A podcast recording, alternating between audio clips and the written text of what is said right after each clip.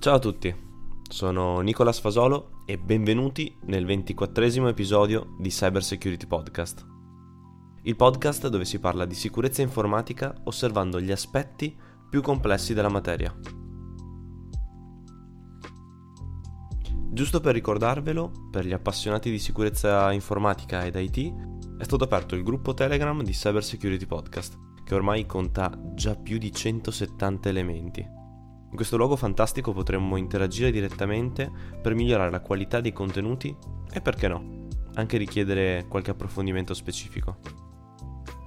Per accontentare i più affamati di sapere, dopo l'episodio di Malware Analysis Easy, parliamo a questo punto di Malware Analysis in modalità molto complessa introduciamo quindi il Malware Analysis Hard. Qui esamineremo alcune tecniche di analisi statica e dinamica molto avanzate, parlando quindi di reverse engineering e debugging, ma non solo. Come ho già detto nell'episodio precedente, quello semplice, questa tipologia di argomenti non sarà di semplice comprensione, ma spero che per ogni parola o concetto che sentirete nell'episodio possiate trovare quantomeno uno spunto per approfondimenti utili a migliorare la vostra competenza nell'ambito cyber. Ho cominciato a fare anche un po' di analisi sulle statistiche, quelle del podcast, e più dell'80% di tutti quanti gli ascoltatori abituali non seguono il canale. A voi non costa tendenzialmente nulla fare click su segui, ma per me vale davvero tantissimo. Questo gesto le vostre ricondivisioni e like sono il metro con cui misuro il gradimento del canale. E quindi, se trovate questi contenuti utili e vi capita di imbattervi in un post del canale, lasciate un like e ricondividetelo con la vostra rete. Anche un singolo click vale tantissimo.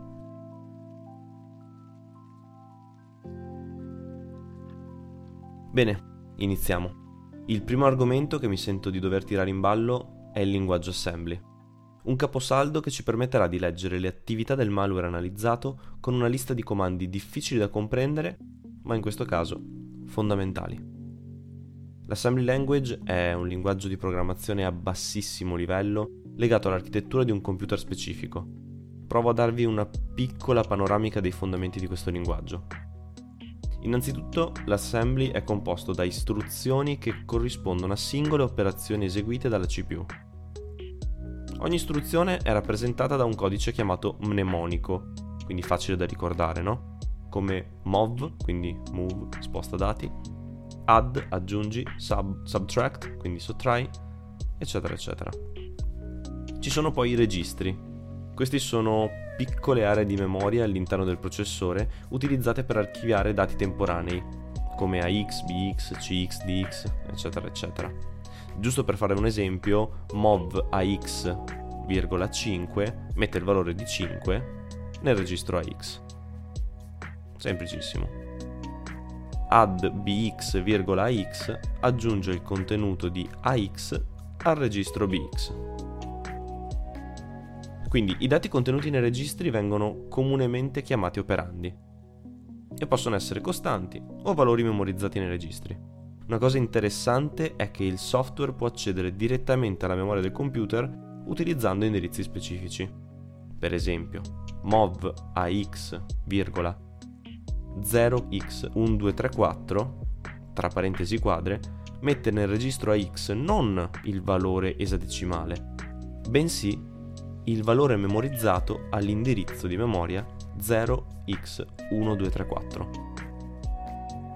Ci sono poi altri registri importanti come EIP, ovvero il registro che tiene il puntatore alla prossima istruzione da eseguire, ma questo lo vedremo praticamente all'infinito, soprattutto poi durante le sessioni di debugging. Ma facciamo un indovinello.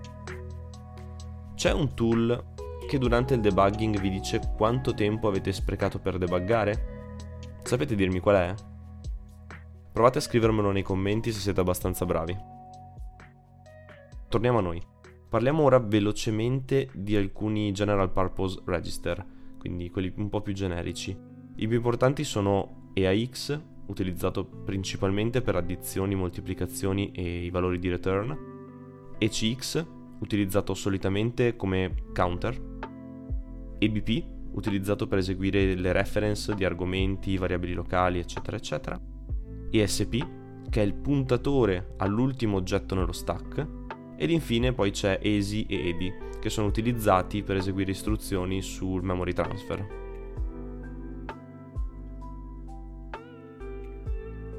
Un altro elemento interessante sono gli e-flags, ovvero registri utilizzati per due funzioni principali. Rappresentare il risultato delle computazioni eseguite e controllare il flusso d'esecuzione della CPU. Poi ce ne sono anche altri di registri, come EBX, EDX, e questi per esempio sono utilizzati per varie operazioni generiche, o i segment register come CS, DS, ES, FS, GS e SS. E no, SS non c'entra nulla con la Schutzstaffel della Germania nazista.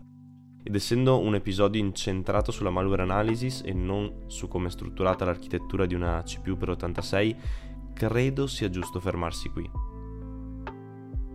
La vera domanda ora è come facciamo a determinare il flusso del codice?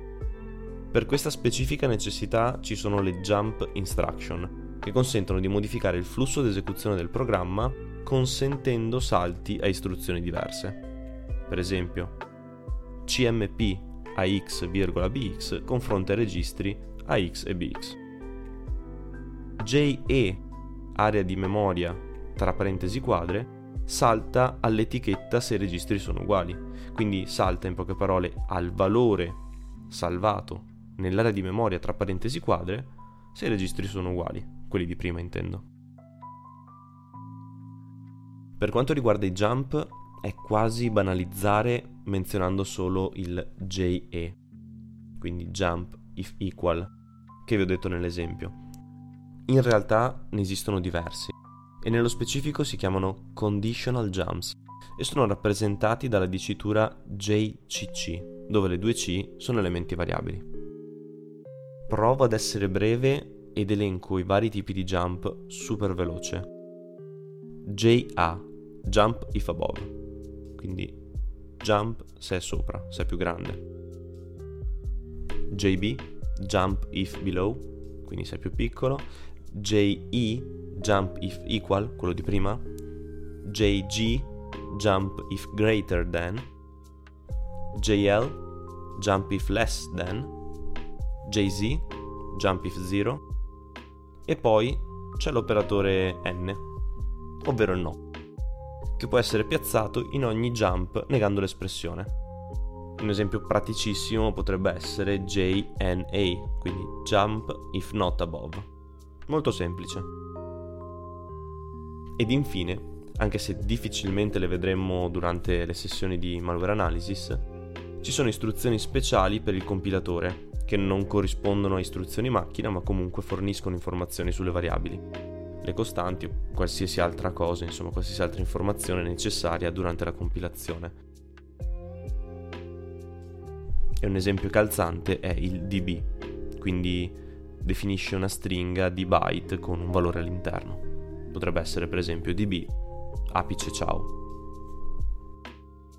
Questi sono solo concetti di base, chiaramente, mi serviva giusto per introdurvi L'assembly può variare notevolmente in base all'architettura del processore, infatti sia la quantità che la nomenclatura dei registri e puntatori cambia radicalmente analizzando software compilati con architettura 64 bit rispetto ai 32 bit. Ma voi sapete perché la 32 bit, quindi l'architettura 32 bit, viene spesso definita con la nomenclatura per 86? E eh, ve lo dico io, e se no, che ci sto a fare qui? L'espressione per 86 viene utilizzata per indicare una famiglia di architettura di processori a 32 e anche a 64 bit, però originariamente sviluppati da Intel. Questo nome deriva dal fatto che i primi processori di questa famiglia avevano suffisso 86 nei loro nomi, come ad esempio il processore 8086. Il termine per 86 è diventato un termine generico che si riferisce non solo agli originali processori Intel 8086, ma anche a tutte le loro evoluzioni e varianti, inclusi i processori come l'8386, 8486 e altri successivi, che sono tutti quanti a 32 bit. Questo vale anche per i processori 64 bit come Intel 64 e AMD 64. Quindi, per ricapitolare, quando si parla di architetture a 32 bit come per 86, solitamente ci si riferisce a una famiglia di architetture di processori che condividono caratteristiche comuni e che sono strettamente legati agli sviluppi iniziali di Intel. Molto molto bene. Ora che abbiamo una chiara comprensione di cosa voglia dire utilizzare il linguaggio assembly, possiamo addentrarci nella malware analysis. Questo episodio potrete utilizzarlo anche come una reference, in quanto vi darà una chiara scaletta di cosa fare per ottenere abbastanza informazioni su un payload Windows based, ma tranquilli, anche Linux avrà il suo spazio nell'episodio dedicato Linux Hard. Qui lo toccheremo un po' di sfuggita, ma lo toccheremo. Quindi, torniamo a noi. Primo step, analisi statica semplice. So che sembra una ripetizione dell'episodio precedente, ma fidatevi, non lo sarà. L'obiettivo di questa fase è trarre quante più informazioni possibili sul malware che stiamo analizzando ed il modo migliore per farlo è utilizzare in ordine questi tool. Il primo fra tutti è Detect It Easy, poi c'è CFF Explorer, PPEE e PStudio. Mi raccomando, ricordatevi di disabilitare l'autosubmit di VirusTotal su PStudio. Non vogliamo che i nostri malware diventino proprietà di tutti, giusto? Anche se, in realtà, non dovrebbe essere un problema il flag, soprattutto se avete configurato un ambiente corretto per l'analisi dei malware. Se volete un episodio dedicato, inondatemi di commenti e di condivisioni dell'episodio, così forse vi spiegherò come ho configurato il mio di lab.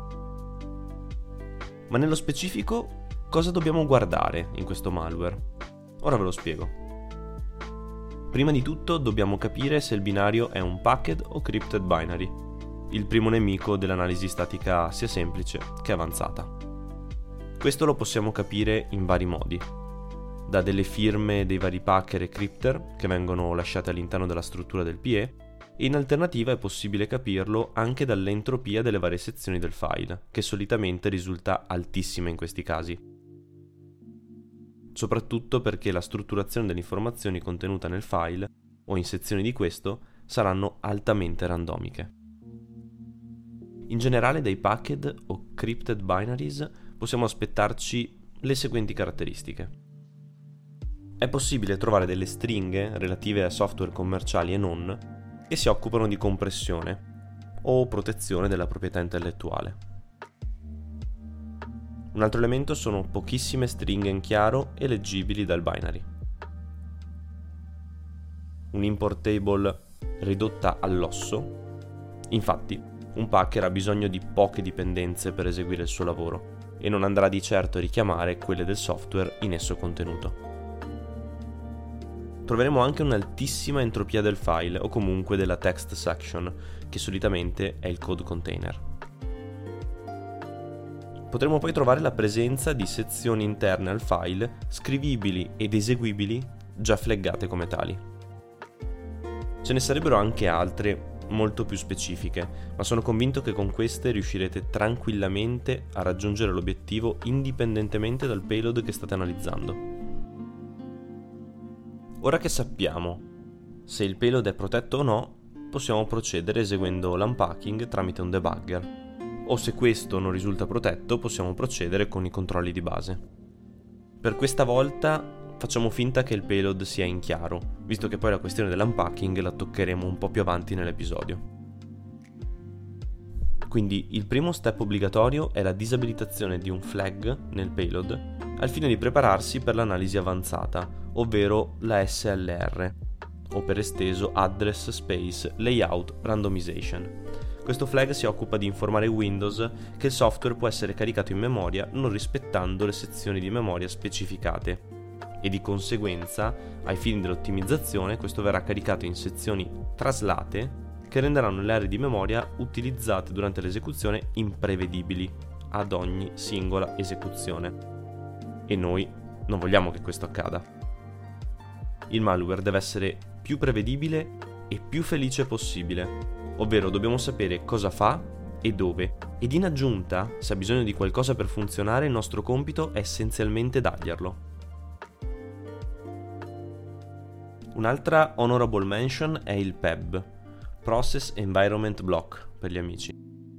Il PEB in sostanza è una serie strutturata e non completamente documentata di informazioni leggibili sul payload, Contiene dettagli diretti sul processo e molti puntatori ad altre strutture che contengono ancora più dati sul PE. Questo interessantissimo elemento contiene direttamente e indirettamente molti campi dati interessanti, come ad esempio il byte being debugged, che indica se è in corso il debugging del processo, image base address, quindi l'elenco delle DLL caricate, in stile importable, e poi contiene molto altro. Attenzione però a giocare con le proprietà dei files. Sì, possiamo modificarle, però modificando bytes all'interno del binario cambieremo completamente il suo hash, quindi mi raccomando, fate sempre una copia intonsa del payload principale prima di eseguire qualsiasi attività. Ora è il momento di analizzare l'import table e le system functions esplicitamente presenti nel binary. Queste ci daranno un'idea generale della tipologia di payload, anche se molto spesso sono presenti funzioni come load library e le varie alloc che permettono al malware di accedere ad altre syscalls rispetto a quelle già specificate, caricando le librerie che gli servono a runtime o in altri casi tramite questo metodo il payload può eseguire il picking delle DLL tra quelle già presenti in memoria. Ora che abbiamo una vaga idea di cosa aspettarci, passiamo alle sezioni del binario, chiamate anche internal directories, anche perché di fatto sono elementi contenuti all'interno della struttura del PE, che a loro volta contengono altri files complessi o comunque dati utilizzati per l'operazione runtime. In questa sezione troveremo parecchie informazioni utili sulla struttura del payload, Infatti, osservando le statistiche delle varie sezioni, potremo facilmente capire alcune tecniche utilizzate dal malware durante la sua attività in memoria. I punti caldi rimangono sempre entropia, flag executable in sezioni differenti dalla punto text, writable sections, self-modifying e virtualized. In base ai flag presenti potremo presupporre la presenza di tecniche di unpacking scripting, dropping e molto altro ancora. Un aiuto ulteriore potrebbe essere la funzionalità di PStudio riguardante i Suspicious Indicators. Questi possono fornirvi chiare e veloci informazioni su stringhe e implementazioni presenti nel payload, basandosi su un file di configurazioni XML che detterà la severity del dato identificato. La prossima sezione, seppur di poca importanza, è la manifest section. Questa indicherà la presenza o meno di un file di manifest utile a specificare i requisiti di esecuzione del payload indipendentemente dal dispositivo in cui si trovi e dai privilegi dell'utente che ne richiede l'esecuzione. Spesso i malware dev utilizzano questo file per innalzare automaticamente i privilegi di esecuzione ad almeno local administrator, dando così piene funzionalità a runtime. Se scritto correttamente, il malware con questi privilegi può potenzialmente fare qualsiasi cosa, da EDR bypass o evasion, GUI tampering, installazione di vari tipi di persistenze anche non comuni come le VMI subscription, o anche la creazione di golden tickets, dump dei processi come le SAS, o ancora meglio, il payload potrà interagire con servizi e drivers. L'ultima sezione è quella dei certificates. Nel caso il file che state analizzando ne abbia uno valido, probabilmente siete davanti a uno di questi scenari. L'eseguibile host è buono, e avete preso un gran granchio, in quanto il vero payload è stato caricato tramite process hollowing, sideloading, process injection o qualsiasi altra cosa simile. Il secondo caso è che l'eseguibile è davvero malevolo ed avete tra le mani una gallina dalle uova d'oro che va analizzata attentamente. Il caso potrebbe fare alquanto scalpore. Ora potrei parlare dell'analisi statica su scripting language, però preferisco creare un episodio malware analysis hard script, sì, così da differenziare le varie casistiche, dedicando il giusto tempo alle tematiche differenti. Passiamo quindi ora a parlare di emulatori e sandbox. Infatti una delle attività che spesso eseguo prima di passare all'analisi dinamica, sia essa semplice o avanzata, è l'esecuzione di strumenti come Speakeasy, Cape o sandbox custom che danno diverse informazioni sulle attività del payload. C'è però da dire che spesso gli emulatori non riescono a seguire completamente il flusso d'esecuzione, in quanto può capitare che alcuni metodi siano difficilmente replicabili in ambienti diversi da quello reale, come per esempio quelli legati alla crittografia. Personalmente, per quanto ritenga questo step fondamentale al fine di non perdere troppo tempo su payload oggettivamente poco curati, dall'altra parte credo che malware proveniente da attacchi APT o ransomware debba essere analizzato a mano da un umano. Sapete perché? Perché in questi casi gli attori che creano questi strumenti sono anni luce avanti gli strumenti automatizzati. Di conseguenza creano routines che agiscono in modo differente una volta essere stati eseguiti in ambienti virtualizzati specifici. E delegando un'attività di information gathering così importante ad una sandbox o emulatore in modalità fire and forget, perdiamo il vero valore che possiamo dare all'entità attaccata, come per esempio eventuali insight sulla compromissione, informazioni utili a creare mass eradicator per i payload inseriti e talvolta sventare sfiltrazioni di terabyte di dati utilizzando le credenziali contenute nel payload, che sfiltra, per eliminare o eseguire replays dei dati remoti. A tal proposito vi racconto un'esperienza che ricordo vagamente. Forse non era neanche un'esperienza e non sono così tanto sicuro. Da un certo punto in poi ricordo poche cose confuse, quindi non sono convinto sia andata esattamente così. In ogni caso, sono certo che capirete comunque. Mentre stavo analizzando un payload che eseguiva esfiltrazione massiva di dati, mi accorgo che questo esegue due tipologie di richieste in parallelo, utilizzando due thread in async. Il primo thread eseguiva una serie di call ad un CNC passando in URL encode la full path dei file che stava esfiltrando, restando poi in attesa una volta che tutti i files di una determinata tree section erano stati inviati. Il secondo thread invece partiva quando il primo entrava in idle state e cominciava ad eseguire un update dei file contenuti in un FTP remoto. Mi accorsi che le credenziali ben nascoste, ma comunque hardcoded nel binario, avevano solo privilegi di update dei file e quindi non era possibile eseguire l'eliminazione di file esistenti o creazione di nuovi elementi. Chiaramente update come privilegio nell'FTP non esiste e quindi nel backend con grandissima probabilità rappresenta un servizio comunque un elemento che cambiava dinamicamente i privilegi di lettura e scrittura sul file system. Devo dire un bel setup defense da parte dell'attaccante. Però qui era attaccabile in due modi, al fine di eliminare tutti i dati esfiltrati. Il primo era creare un semplice tool che eseguiva la richiesta CNC con le file path di tutti i files dei dispositivi dove è stato trovato l'esfiltratore. In questo modo i files venivano semplicemente sovrascritti con contenuto di 0 KB, quindi blank file. Ed il secondo è un po' più complesso ma ugualmente simpatico e a mio avviso anche formativo, ovvero eseguire anche la sovrascrittura di tutti i file con lo stesso workflow del payload reale, inserendo qualche stringa simpatica così da eliminare il vero contenuto dei files già esfiltrati e farsi qualche beffa del threat actor. Questo episodio ve l'ho raccontato solo per dimostrarvi quanto sia importante la malware analysis e soprattutto quanto sia prezioso il tempo che sta in mezzo tra il momento della compromissione e l'analisi dei payload impiegati. In ogni caso, come ho detto prima, ricordo è molto offuscato e non è detto che l'abbia fatto. Passiamo ora all'analisi dinamica semplice. Quanto ce ne sarebbe da dire? Quindi partiamo dall'inizio. L'analisi dinamica semplice serve per capire in velocità come funziona un software. Questo è uno statement.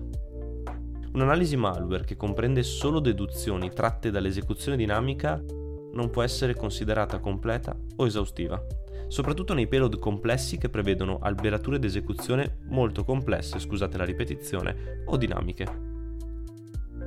Solitamente per fare bullseye con questa modalità d'analisi l'analista deve conoscere molto bene come funziona il sistema operativo su cui sta eseguendo il payload, in quanto la conoscenza delle dinamiche presenti nelle due terre, nelle due land, come user e kernel, faranno la differenza tra un'analisi ottimale e una sommaria, Comunque d'ora in poi userò la parola land perché terre sounds awful. Quindi a questo punto mi sembra doveroso rallentare un secondo, anzi qualche minuto, e spiegare cosa sono queste land o terre in italiano. Cavolo se suona male. Ok, si definisce land un contesto d'esecuzione in cui il codice risiede. Quindi, come informazione fondamentale per distinguere le due zone, basta tenere a mente che tutto quello che viene eseguito al di fuori del system kernel space risiede nella user land o user space. Quindi definiamo sia kernel che user space. Il kernel space è una parte fondamentale dell'architettura del sistema operativo. In un sistema operativo come Linux, Unix o Windows, il kernel rappresenta il core del sistema, quindi è quello responsabile della gestione delle risorse hardware, della sicurezza relativa alle singole istruzioni eseguite e di tutta la gestione dei processi delle comunicazioni tra software e hardware. Spero di essere stato abbastanza chiaro. Come accennavo prima, ci sono due principali spazi di indirizzamento in un sistema operativo, l'user space o il kernel space. Ecco, il kernel è una porzione riservata della memoria virtuale del sistema a cui solo il kernel ha accesso diretto, mentre lo user space è destinato agli applicativi, ai processi, tutto quello che riguarda l'utente e quindi tutto quello che riguarda l'accesso che l'utente può avere. In aggiunta, questo grado di separazione contribuisce, nel caso di errori o malfunzionamenti nei processi dell'utente, a tenere isolato il kernel. E isolato non solo, ma anche protetto riducendo quindi il rischio di danni al sistema operativo nel suo complesso. Ora che abbiamo ben saldi i concetti di base che ci aiuteranno nell'analisi dinamica semplice, dobbiamo comprendere il significato e la funzione di questa fase, ovvero capire nel minor tempo possibile come funziona un malware a runtime, tenendo come obiettivi sempre ben fissi a mente la ricerca di persistenze, metodi di lateral movement automatici, attività fondamentali come per esempio cifratura o exfiltration ed ultimo ma non meno importante è comprendere per quanto possibile il flusso d'esecuzione. Vi trasmetto quindi un processo abbastanza solido per estrarre quante più informazioni possibili in pochissimo tempo senza utilizzare sandboxes commerciali e non. Step 1. Raccogliete quante più informazioni possibili con PPEE o PStudio. Step 2. Analizzare eventuali risorse con CFF Explorer. Step 3. Se è packed con un packer open source, per esempio UPX, tentare di eseguire unpacking. Step 4. Aprire Procmon di sysinternals come amministratore ed avviare il primo snapshot di Regshot. Step 5. Aprire Wireshark sul gateway che ruota il traffico per la vostra VM di test. Tranquilli, per questo punto farò un episodio dedicato, così capiremo tutti quanti come costruire un lab efficace. Non disperate. Step 6. Simulare internet con InetSim e Fake DNS. Step 7. Eseguire il malware ed attendere che questo termini il suo processo di esecuzione. Bene, ora che abbiamo eseguito questi step sarà necessario estrarre dai vari tools eseguiti le IOC utili. Quindi faccio una veloce carrellata di dove le troverete. Wireshark, varlog inetsim service.log, fake DNS log, Procmon monitoring data, ed in questo caso vi consiglio fortemente di utilizzare il tool integrato in Procmon per estrarre subito tutte le interazioni di rete e relative registry key tramite il menu dei tools. In aggiunta, se vi piace vedere le cose graficamente, potete usufruire dell'analisi grafica di ProcDot. Qui basterà esportare i log in formato CSV e caricarli direttamente in ProcDot per avere un diagramma relativo all'attività del payload abbastanza chiaro e leggibile. Infine, l'ultimo posto dove possiamo trovare log utili è l'esecuzione di un altro regshot snapshot dopo l'esecuzione del payload.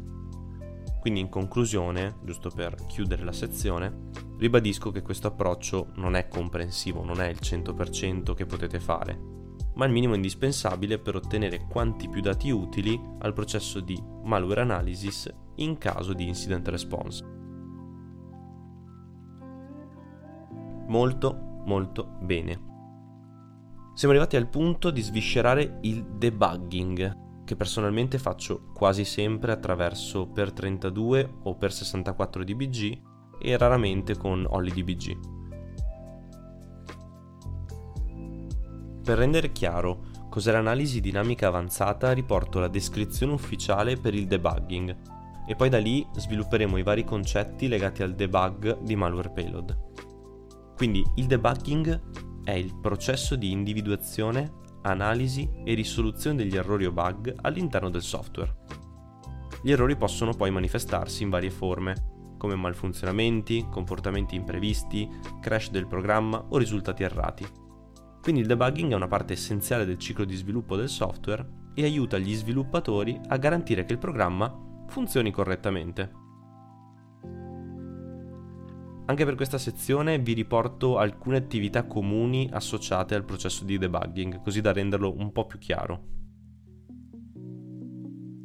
Il primo motivo per cui si può utilizzare debugging è la ricerca dell'errore. Questo può avvenire attraverso l'osservazione dei sintomi in caso di prestazioni basse del software, l'analisi di messaggi di errore, il monitoraggio dei log o l'utilizzo di strumenti di debug di vario genere tipo. La riproduzione del problema. Per risolvere un bug, gli sviluppatori devono essere in grado di riprodurre il problema in modo coerente. Questo di solito coinvolge l'esecuzione del programma in un ambiente di sviluppo e ripetizione delle azioni che portano all'errore. Analisi del codice. Una volta individuato il problema, gli sviluppatori esaminano il codice sorgente coinvolto. L'obiettivo è comprendere come e perché l'errore si verifica. Strumenti di debugging forniscono spesso funzionalità come il tracciamento dello stack, la visualizzazione delle variabili e la possibilità di eseguire il codice passo dopo passo, quindi step by step. Modifica e correzione del codice. Dopo aver identificato quindi la causa dell'errore, gli sviluppatori apportano le modifiche necessarie al codice per risolvere il problema. Questo può implicare la correzione di errori logici, l'aggiunta di controlli di flusso, l'ottimizzazione del codice stesso o la gestione migliorata delle eccezioni. Test e verifica. Una volta apportate le modifiche, il programma viene testato per assicurarsi che l'errore sia stato risolto e che le modifiche non abbiano introdotto nuovi problemi. Questo processo può richiedere test automatici, manuali o una combinazione di entrambi che prevede anche il debugging. Documentazione. Durante il processo di debugging è importante documentare le modifiche apportate e le soluzioni implementate. Questa documentazione può essere utile per futuri sviluppatori o per comprendere meglio il contesto delle modifiche apportate. Ok, applicando questi concetti alla malware analysis potremo analizzare un payload in modo molto efficace, variando il flusso d'esecuzione grazie al cambio dei valori assegnati alle variabili utilizzate nel codice direttamente a runtime. In questo modo non saremo più legati ad analizzare il normale flusso d'esecuzione e potremo tracciare tutte le alberature del codice utilizzato. Altro elemento importantissimo riguarda l'anti-analysis e tecniche d'evasion. Infatti tramite il debugging è possibile disabilitare le funzioni responsabili per l'exit del processo o eventuali trigger di cambio PID, kill di processi d'analisi, handle cutting, unhooking e molto altro ancora. Ma come ben sapete, lo scopo di questo podcast è anche darvi un insight su come gli attaccanti ragionano e come si comportano in questi casi. Infatti, come alcuni di voi ben sanno, chi sviluppa malware ha diversi assi nella manica per accorgersi che il payload è in modalità di debugging e anche se esistono diversi plugin per evitare questi controlli, gli attaccanti ne sanno una più del diavolo. Quindi, giusto per essere chiari, ve ne descrivo di seguito alcuni dei più utilizzati. Clock checking. Il clock checking è un controllo eseguito sul tempo d'esecuzione di uno o più set di istruzioni solitamente implementato con syscall simili a getTickCount, ntQuerySystemTime, getSystemTime o simili. Se l'instruction execution time risulta essere sopra un certo tempo limite, il malware riesce a capire che è in corso un'attività che in realtà ne rallenta l'esecuzione, come per esempio il debugging via manual stepping o syscall monitoring da parte di software terzi. Persino il memory data manipulation, in quanto un'operazione complessa che comprende attività di XORing può essere più o meno veloce in base agli operandi utilizzati. Runtime Code Integrity. In questo caso c'è una verifica cadenziale delle risorse collegate al processo del payload che inevitabilmente porta a scoprire tutti i vari tipi di code injection, process hooking tramite DLL, DEDR e varie altre tecniche utilizzate alle sandbox per analizzare quello che sta eseguendo il payload a runtime. In questo caso specifico vedo spesso utilizzare altre tecniche utili ad eseguire il dismiss di tali risorse non appartenenti al payload specifico, per poi essere rieseguito senza alcun elemento terzo ed agire quindi indisturbato. Questa tecnica è utile in caso di ransomware payload, perché in questo modo si assicura che se anche vi fosse un intervento di un EDR esterno, il payload riuscirebbe a rieseguirsi in modalità pulita ed eseguire la sua cifratura. Syscall Abuse. Alcuni malware utilizzano API come Check Remote Debugger Present, NT Query Information Process, Is Debugger Present o la verifica di flag d'esecuzione come NT Global Flag, Being Debugged, tutti quanti contenuti nel Process Environment Block. Per gli amici PEB, ve lo ricordate? C'è poi il controllo sui processi in esecuzione. Questo anche se banale risulta molto diffuso e spesso i payload verificano hashes o segmenti di memoria alla ricerca di hashes afferenti a risorse utilizzate da programmi di debugging. Ora che sappiamo che i payload possono difendersi in vari modi molto efficaci, dovete tenere a mente una cosa molto importante. Spesso i threat actor più skillati creano degli execution flow specifici per tracciare chi e come sta analizzando i loro payload.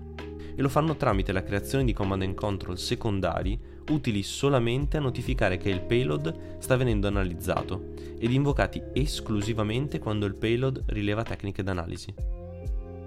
Questo e la frenetica voglia degli analisti più sprovveduti che caricano le sample su Virus Total, sfortunatamente è una delle piaghe che fa stare gli attaccanti un passo avanti a chi difende il mondo da attacchi sempre più sofisticati e distribuiti.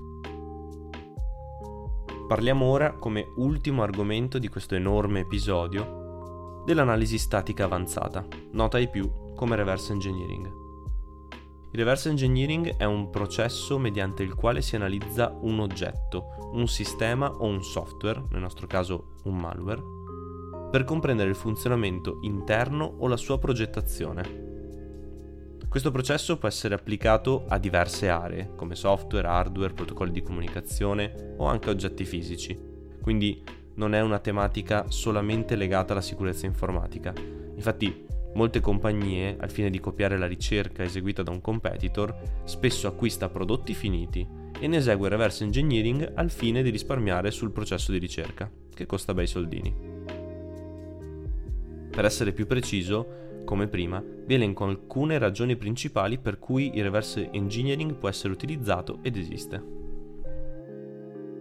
Il reverse engineering può essere utilizzato per analizzare il funzionamento di un software o di un dispositivo hardware quando non è disponibile la documentazione ufficiale o quando questa risulta limitata. Il reverse engineering aiuta gli sviluppatori a comprendere come un sistema specifico opera internamente.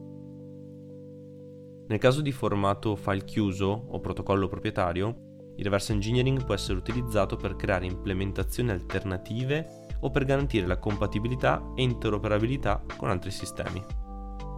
In alcuni casi è necessario capire il funzionamento di versioni più vecchie di software o hardware per garantire la compatibilità o per risolvere problemi di retrocompatibilità con le nuove versioni. In certi altri casi, come nel nostro, gli esperti di sicurezza possono utilizzare reverse engineering per analizzare malware o software dannoso al fine di comprendere il suo comportamento, sviluppare misure di protezione e identificare possibili vulnerabilità. Studiando poi il codice sorgente o il design di un software, gli sviluppatori possono identificare possibili ottimizzazioni e migliorare le prestazioni del software sui sistemi in cui viene eseguito. Infine, il reverse engineering può essere utilizzato per aggiungere funzionalità a software o dispositivi esistenti, specialmente quando non è possibile ottenere accesso alle risorse di sviluppo ufficiali. Attenzione cheaters! Ma come possiamo utilizzare questo processo per analizzare malware e soprattutto cosa fanno i malware developers per renderci la vita impossibile. Anche in questo caso, come avrete già ben pensato, chi sviluppa payload sa benissimo come renderci la vita impossibile. Alcuni dei metodi più utilizzati sono packing e crypting, infatti queste due tecniche sono di per certo le più utilizzate e consistono nel rendere un payload semplicemente una risorsa di un altro software contenitore che ha la funzione di comprimerlo o cifrarlo nascondendo le funzionalità. Infatti prima di eseguire reverse engineering è necessario eseguire unpacking del payload principale. DLL Dynamic Loading. Quindi caricare le DLL direttamente a runtime consente all'attaccante di nascondere a chi lo analizza staticamente il codice che utilizzano quindi non puoi vedere ciò che non è ancora stato caricato. Semplice. Crazy Flow Build Up. Ho dato il nome io al volo a questa tecnica. Non so se abbia un nome specifico, ma consiste nel fare in modo che l'esecuzione del malware non sia per niente lineare, bensì esegua decine o centinaia di funzioni inutili che lasciano spazio al vero codice solo ogni tanto, così da allungare verso l'infinito il tempo d'analisi del codice, sia in modalità dinamica, quindi debugging, che statica. Personalmente per eseguire reverse engineering utilizzo Ghidra combinato con un paio di plugins molto utili che aiutano a comprendere alcuni code chunks in modo abbastanza veloce.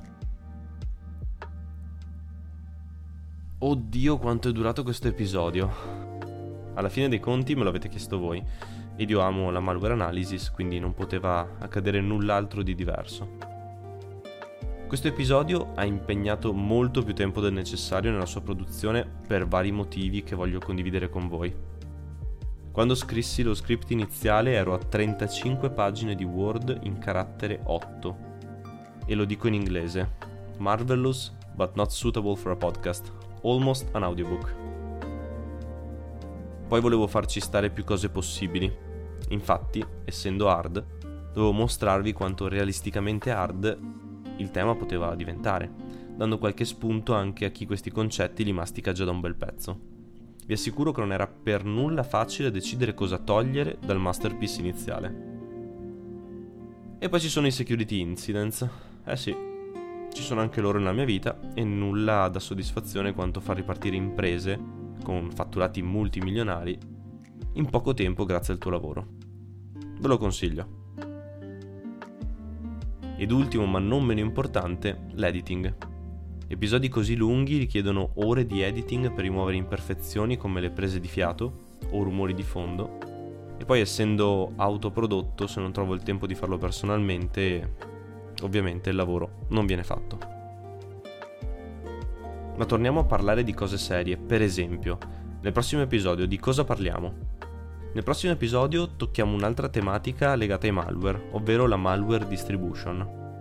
Capiremo quindi come i threat actor distribuiscono i payloads sia all'interno delle infrastrutture che tramite exploiting di public services.